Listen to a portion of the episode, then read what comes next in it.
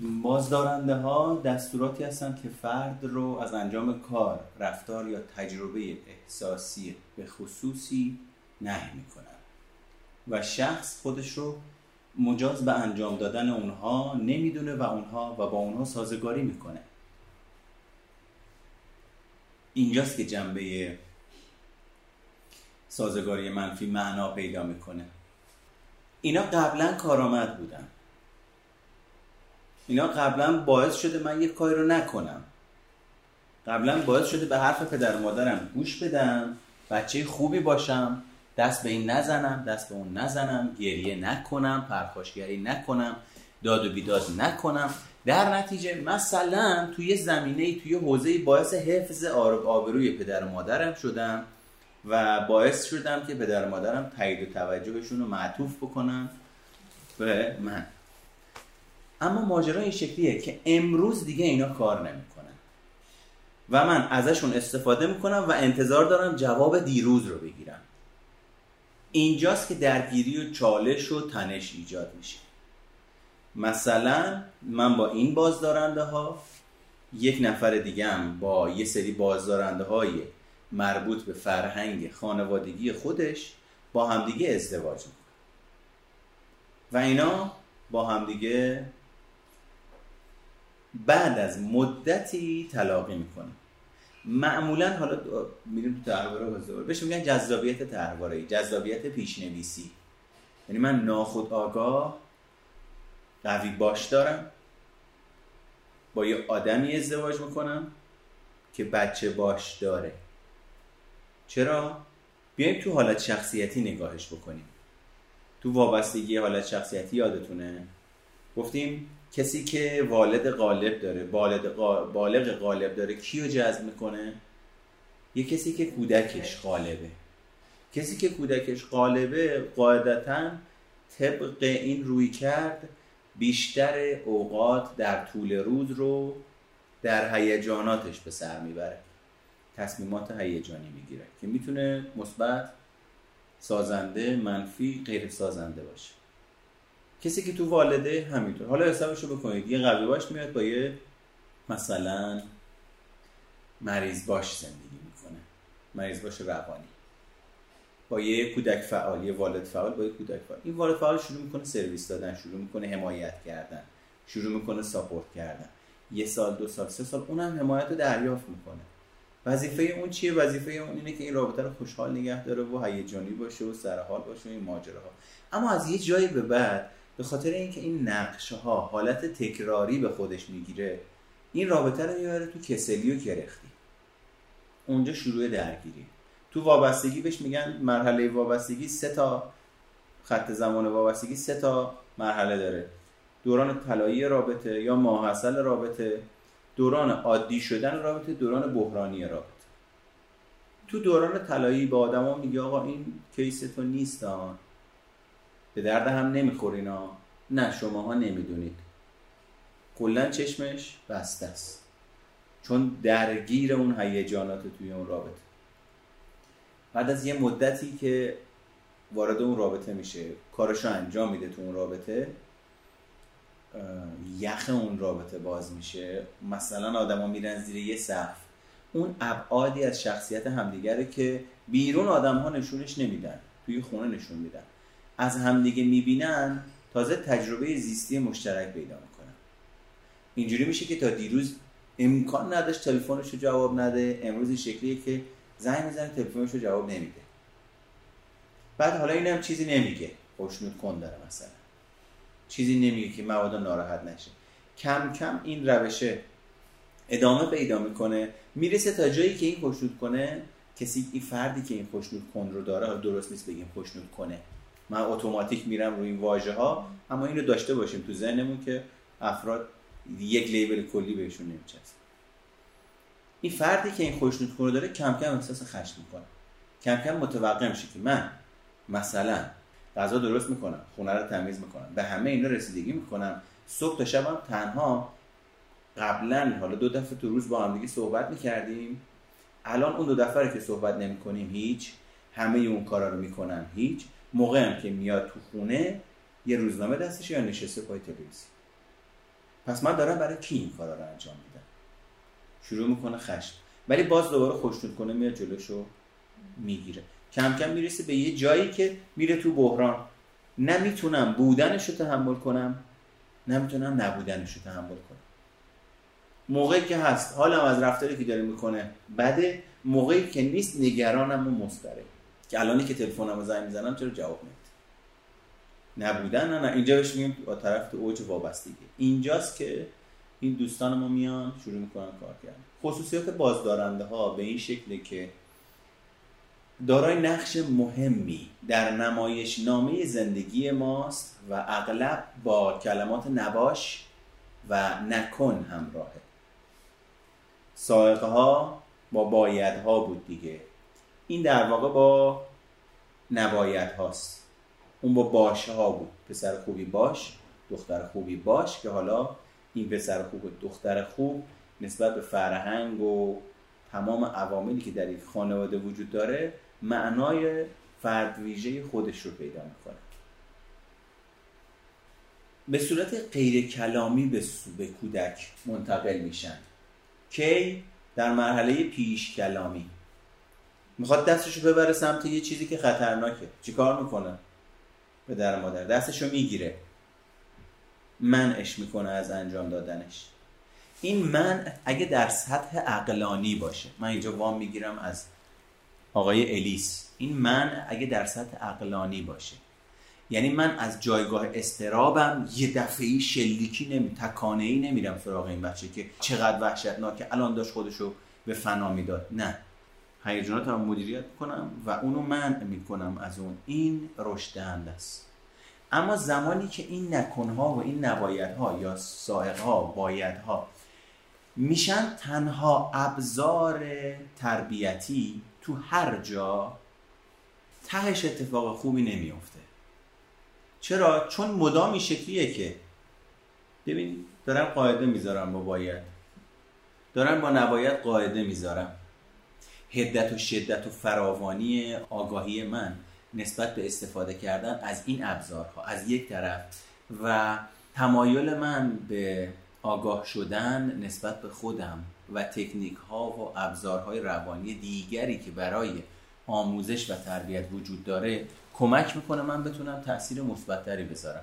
اما فکر کن یه آدمی فقط یه چکش دستشه. بقیه رو چی می‌بینه؟ میخ می‌بینه. حالا فکر کن یه کسی فقط با باید و نباید می‌خواد همه چیز رو پیش ببره. تا یه جایی اوکی جواب میده. از یه جایی به بعد مسئله هیجانات و احساسات باید و نباید نمیپذیره. تا یه جایی باید کار می‌کنه. هیجان از یه جای به بعد باید و نباید نمیپذیرد. یعنی اینجاست که اون باید اقلانی الیس مثلا می‌تونه شکل بگیره که آقا یه جاهای باید همدلی بکنی. برای همدلی کردن باید با احساساتت ارتباط برقرار کرده باشی. تو زندگی نه به خاطر اینکه می‌خوای با دیگران ارتباط برقرار بکنی بری همدلی رو یاد بگیری نه. به خاطر اینکه هیجان و احساس بخش انکار ناپذیری از وجود و هستی تو و تجربه زیستی توه. در نتیجه که تکلیفت با احساسات و هیجانات تو زندگی مشخص نباشه و نسبتش آگاهی نداشته باشی یه جای کار دستت میده بی, بی برو برگردی همچه اتفاق میفته کودک از مجموعه حالات و رفتارهای والدین یا عناصر والدی دیگر خود این پیام رو این پیام ها رو برداشت یا استنباط می‌کنه. دیدی؟ بچه داره توی مهمونی ورجه ورجه می‌کنه از این ور میدوه به اون ور. یهوایی می‌بینی نشست. سیخ. چی شد؟ ده ثانیه قبل اینکه بشینه مامانش نگاهی کردش هیچی هم بهش نگفت. یعنی فهمید الان شب بریم خونه کتکه. نباید من کار بکنم. نگاه کرد. و خانمها تو این خیلی قوی هم. وسط دعوا و وسط صحبت های خانوادگی و وسط جنجال ها و یا وقتی می‌خوان یک کسی رو کنترل کنن مدیریت بکنم مثلا بابای نشسته سر میز. نشسته سر میز. این دوتا بابای کلا تو دنیای خودشه. اصلا کاری ند این بالا ولی پیام هاست که فرستنده گیرنده فرستنده گیرنده داره اتفاق میفته بعد اون چیزی که می‌خوان رو رقم می‌زنن من خدا هیچ خبر نداره و اونجا می‌تونید اینو ببینید. در مرحله پیشگلامی به فرد انتقال داده میشن. یعنی قبل از اینکه افراد یاد بگیرن حرف بزنن. پس در نتیجه بخش عمده ای از بازدارنده ها رو می‌تونیم در سطح رفتاری پیگیری بکنیم. حالا من الان گفتم توی ترواره سبکای مقابله ای رفتارن خب؟ به عنوان یه موضوع پایان نامه ای می‌تونیم بگیم بازدارنده ها نوعی از سبکای مقابله ای هستند و بریم روش تحقیق بکنیم. چون اینا رفتارن دیگه. من که موقعی که بلد نبودم حرف بزنم به من یه رفتار یاد نکن بکن. قوی باش. یعنی جبرانی باش. یه آدمی که قویه دفاع قوی می‌کنه حمله قوی می‌کنه. کم نمیاره برای اینکه قوی باشی بچه نباش. برای اینکه حالت جبرانی تو حفظ بکنی اگه هیجانی بشی ازت سوء استفاده میشه. به صورت کلمات و جملات در ذهن شنیده نمیشن. اینجاست که کارمون رو سخت می‌کنه. یعنی من بعضی موقع ها به خودم میام می‌بینم که دارم تو خیابون راه میرم. و اجتناب می‌کنم از اینی که با بعضی از افراد چشم تو چشم بشم. هیچ شناختی نسبت به این رفتار اجتنابی که eye contact برقرار نمی‌کنم ندارم. یعنی هی فکر می‌کنم میگم چطور میشه که من یه همچین رفتاری رو نشون میدم؟ هیچ شناخت و دستورالعملی باورش ندارم بابتش. چی میاد تو ذهنم؟ اگر گفتیم تصویر میاد تو ذهنم. سرتون می‌کنم چشم کسی نگاه زدن در چشم دیگران بی احترامی تمام. و امروز بدون اینکه این شناخت وجود داشته باشه من فقط دارم سازگاری می‌کنم. خودم هم نمی‌دونم چه اتفاقی داره بسم میافته. تو خیابون دارم راه میرم چش تو چش نمیشه. خیلی ساده است. هیچ کس به این شک نمی‌کنه. اما ببین چه ساختاری از چه زمانی داره کار می‌کنه. من از مادر حالا حواستون باشه ها این تسلیم. بچه ها آره آدم های چه سفیدی هستن اگه زور بزنید حالا می‌خوام اینجوری بهتون بگم. این تسلیم پیشنویسیه. تو تحواره بهش میگن تسلیم تحواره از فرده گفتیم تحواره یه باور مرکزی داره. تو چشم کسی زل نمی‌زنی. من وقتی تسلیم این باورم چی کار می‌کنم؟ تو چشم هیچ کس زل نمی‌زنم اینجاست که آدمه میگن تسلیمه. سبک مقابله ایش تسلیمه. من آدم خوبی نیستم. با تمام وجود صد درصد وجودش باور داره آدم خوبی نیست. آدمی هم که خواستنی نیستم. با تمام وجودش کل دنیا رو طوری می‌بینه که همه دارن خواستنی نبودنش رو تعریف می‌کنن. جبرانیه. من آدمی هم که زیر بار حرف نمیرم. تمام تلاشش رو می‌کنه که بعد از اینه که تمام تلاشش رو می‌کنه آخری حرف اون بزنه. چرا؟ چون زیر بار حرف نمیره هر چی می‌خوای یه کاری بکنی که ببین گاهی اوقات سکوت کردن و تعمل کردن نشانه برده. اما اون براش این شکلیه که آدم موفق آدمیه که زیر حرف نمیمونه. پس در نتیجه هر چی بهش میگی این باوره شروع می‌کنه کار کردن جبرانش می‌کنه. میاد باز دوباره می‌بینی یه چیزی گفت. آقا الان ما هم صحبت کرد نمی‌تونه. و خیلی سخت میشه. به صورت هیجان یا احساسهای فیزیکی احساس میشه. مخالفت با دستور بازدارنده باعث تجربه تنش و ناراحتی های جسمی در شخص میشه و این تجربیات از غیر کلامی بودن این پیام ها ناشی میشه. اینجاست که دوباره من باز یه دونه فرضیه دیگه میدم. میگم که می‌تونیم بیماری های روانتنی رو سایکوسوماتیک رو یکی از نشونه هاش رو توی بازدارنده ها پیدا کنیم. که ببینیم فرد توی زندگیش چه بازدارنده هایی داشته روی اونا کار بکنیم احتمالا علائم فیزیکیش برطرف میشه یا کمتر میشه. خیلی حالا آدم آباد میشه تو این زمینه چون اساسا شناختی نیست. تو قرار کاملا با هیجاناتت من نباید حرف بزنم تو جمع. من نباید بچه باشم. من نباید فکر کنم. چون تا تو زندگیم یه مسئله پیش اومده پدر مادرم اومدن به کمکم شتافتن و گفتن اصلا تو نگران نباش. ما اینجاییم. بابات هست. برات مسئله رو حل می‌کنه. هیچ نگران لازم نیست. اصلا کوچکترین فشاری به خودت بیاری. تو زندگی با این فرهنگ و با این قاعده بزرگ شده. الان بزرگ شده شده 25 6 سالش. تو تصمیم گیری مسئله داره. تو تحواره بهش میگن خیشتن گرفتار خیشتن تحول نیافته. و وقتی می‌خواد تصمیم بگیره دنیا می‌خواد رو سرش خراب شه. در برخی موارد بازدارنده ها به صورت کلامی هم ابراز میشه. عموما غیر کلام اما معنای بازدارنده ها وجود نداشته باش. تو یک آدم ناخواسته بودی. بله. تو یک آدم ناخواسته هستی. نمی‌خواستیم تو رو. چهار ماهگیت فهمیدیم تو شکم مادرتی. دیگه چاره ای نداشتیم. به خاطر مسائل شرعی و عرفی نگرت داشتیم. یا هر دلیل دیگه ای ذات این بازدارنده این شکلیه که تو خواستنی ناخواسته بودی و نمی‌خواستن خودت نباش. تو باید پسر یا دختر می‌شدی. مسئله بازدارنده خودت نباش مسئله جنسیتیه. اینا اونایی که بچه پسر به دنیا آمده لباس صورتی می‌کنن تنش موهاشو بلند می‌کنن با لحن دخترانه باهاش صحبت می‌کنن یا برعکس. بچه ها اینا احتمالا به مسائل هویتیه. اینا اینجوری بگیم. بیشتر در اثر آسیب خوردن از مسائل هویتی هستند. نه اینکه بگیم کلا دوچار مسائل هویتی میشن. بچه نباش بزرگتر از سن خودت باش. حالا به هر طریقی که می‌تونی. به حمایت دیگران بشتاب چرا؟ چون آدمای قوی به دیگران کمک می‌کنن. یعنی نگاه کن ببین دو یک سکه است. قوی باش و بچه نباش. دو یک سکه که با هم یه ساختاری رو می‌سازن. بزرگ نشو. همیشه مثل بچه ها باش. اینا رو کی تربیت می‌کنن و پرورش میدن؟ پدر مادرهایی که عدم مسئولیت پذیری دارن. پدر مادرهایی که از مرگ میترسن. پدر مادرهایی که دوچار طلاق روانی شدن. پدر مادرهایی که خانواده هایی که پدر مادر توی اون از اینکه با مسائل خودشون به عنوان افراد بزرگسال مواجه بشن اجتناب می‌کنن و تفره میرن.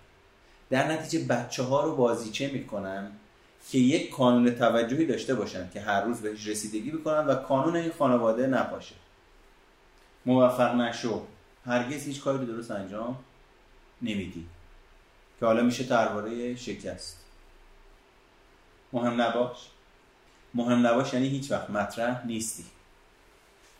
اینا موقع که می‌خوام تو کانال توجه حالشون بد چون مهم کسی که میره تو کانال توجه مهمه دیگه. در نتیجه به خلافش عکسش که عمل می‌کنه آقا برا من تولد نگیرید. حال من بد میشه برام تولد می‌گیرید. چرا؟ نمی‌دونم. دوست ندارم سورپرایز شم. ولی ماجرا این شکلیه که تو آدم مهمی نیستی. در نتیجه وقتی الان تو اسلاید قبلی دیدیم وقتی برخلافش عمل می‌کنیم همه چیز به هم میریزه. تو آدم مهمی هستی و میای تو کانون توجه اصلا نمی‌دونه باید چی کار کنی چون تو حالا توی موقعیت نبوده. نمی‌شناسه این موقعیت رو. صمیمی نباش به هیچ کس اعتماد نکن. صمیمی نباش داشتی شما. نه نداشته باش. سلام سالم نباش. و بچه آره. اون حالا اگه بخوایم نگاه بکنیم احتمالا بعد از سه تا نوشتم یا دوتا نه تو تست تو باید نگاه کنی نه اونجا رو. تو کا پیپر تست تو باید نگاه بکنی. احتمالا یکی مونده به آخری باید صمیمی نباش باشه. یعنی این ریورس نیست. چون اون راجع به بیاعتمادی صحبت کردیم احتمال میره که یکی مونده به آخر از لحاظ ترتیب یا غالب بودن صمیمی نباش باشه. تعلق نداشته باش تو تو با همه فرق داری. می‌بینید دقیقا خودتون میگید اینو دیگه. میگید من موفق تر از همه یا نه اصلاح بکنم من همیشه موفقم. سالم نباش راه توجه گرفتن در سالم نباش بیمار بودنه که حالا دو تا وجهش می‌تونیم بکنیم. یکی روحی و روانی یکی فیزیکی. نگاه می‌کنی تو طول مدرسه تو دوران مدرسه دستش شکسته بود پاش شکسته بود سرش میشکست دماغش خونی بود مدام در حال دعوا کردن بود. اینه. چرا؟ چون وقتی سرش میشکست بهش توجه می‌کردن. چرا؟ چون تا موقع که مریض نمی‌شد بهش توجه نمی‌کردن. تا مریض می‌شد پر از استراب زنگ بزنن مدرسه کنسل بکنن بگن بچه مریضه بخوابوننش سوپش بدن ببرنش دکتر بیاد تو کانون توجه.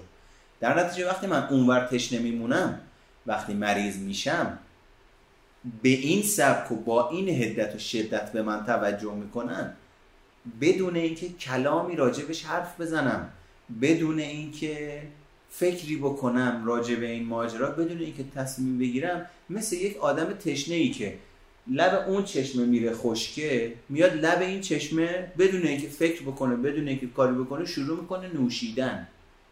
ما هم داریم راجع به نوازش صحبت می‌کنیم. اون ور نوازش مثبت دریافت نمی‌کنه. این ور که نوازش داره دریافت می‌کنه به واسطه مریض بودن و دست شکستن و پا شکستن و حتی بددهنی و بد لحنی نگاه می‌کنه میگه آقا من هرچی بیشتر دارم بهش توجه می‌کنم داره بدتر میشه.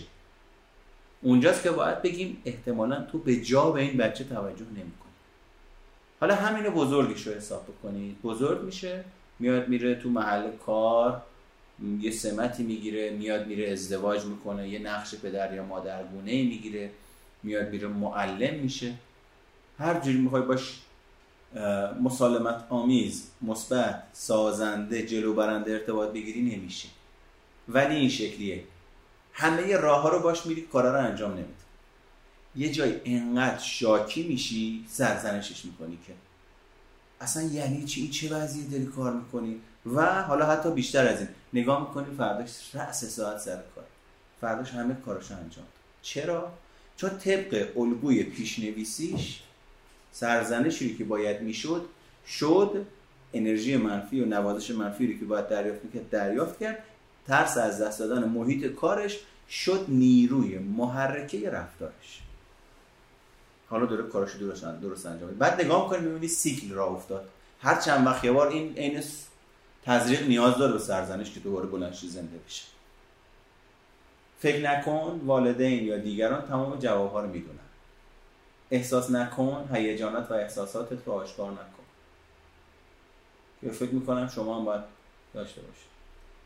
احساس نکنم آره نداشتین؟ ستاره که بسن زدید دیگه. آها, آها. بازدارنده ها رو؟ یا داری توی سایقا دنبالش آها. صمیمی نباشم یکی مونده با آخر. خیلی. آها یکی مونده با آخر. خیلی. من احساس نکنه صرفا به خاطر این میگم چون دوباره می‌تونه مثل بچه نباش باشه. ولی خب. حالا می‌بینیم ویژگیاش فرقش چیه هیچ کاری نکن. هر کاری انجام میدی توی اون خطر وجود داره. توی تربار درمانی به این میگن آسیب پذیری نسبت به ضرر خطر. توی اختلال شناسی به این میگن استراب فراگیر. یا بهش میگن مثلا این دیگه خیلی رشد می‌کنه میشه چی میشه پنیک. هیچ کاری نباید بکنه چون همه جا پر از خطره.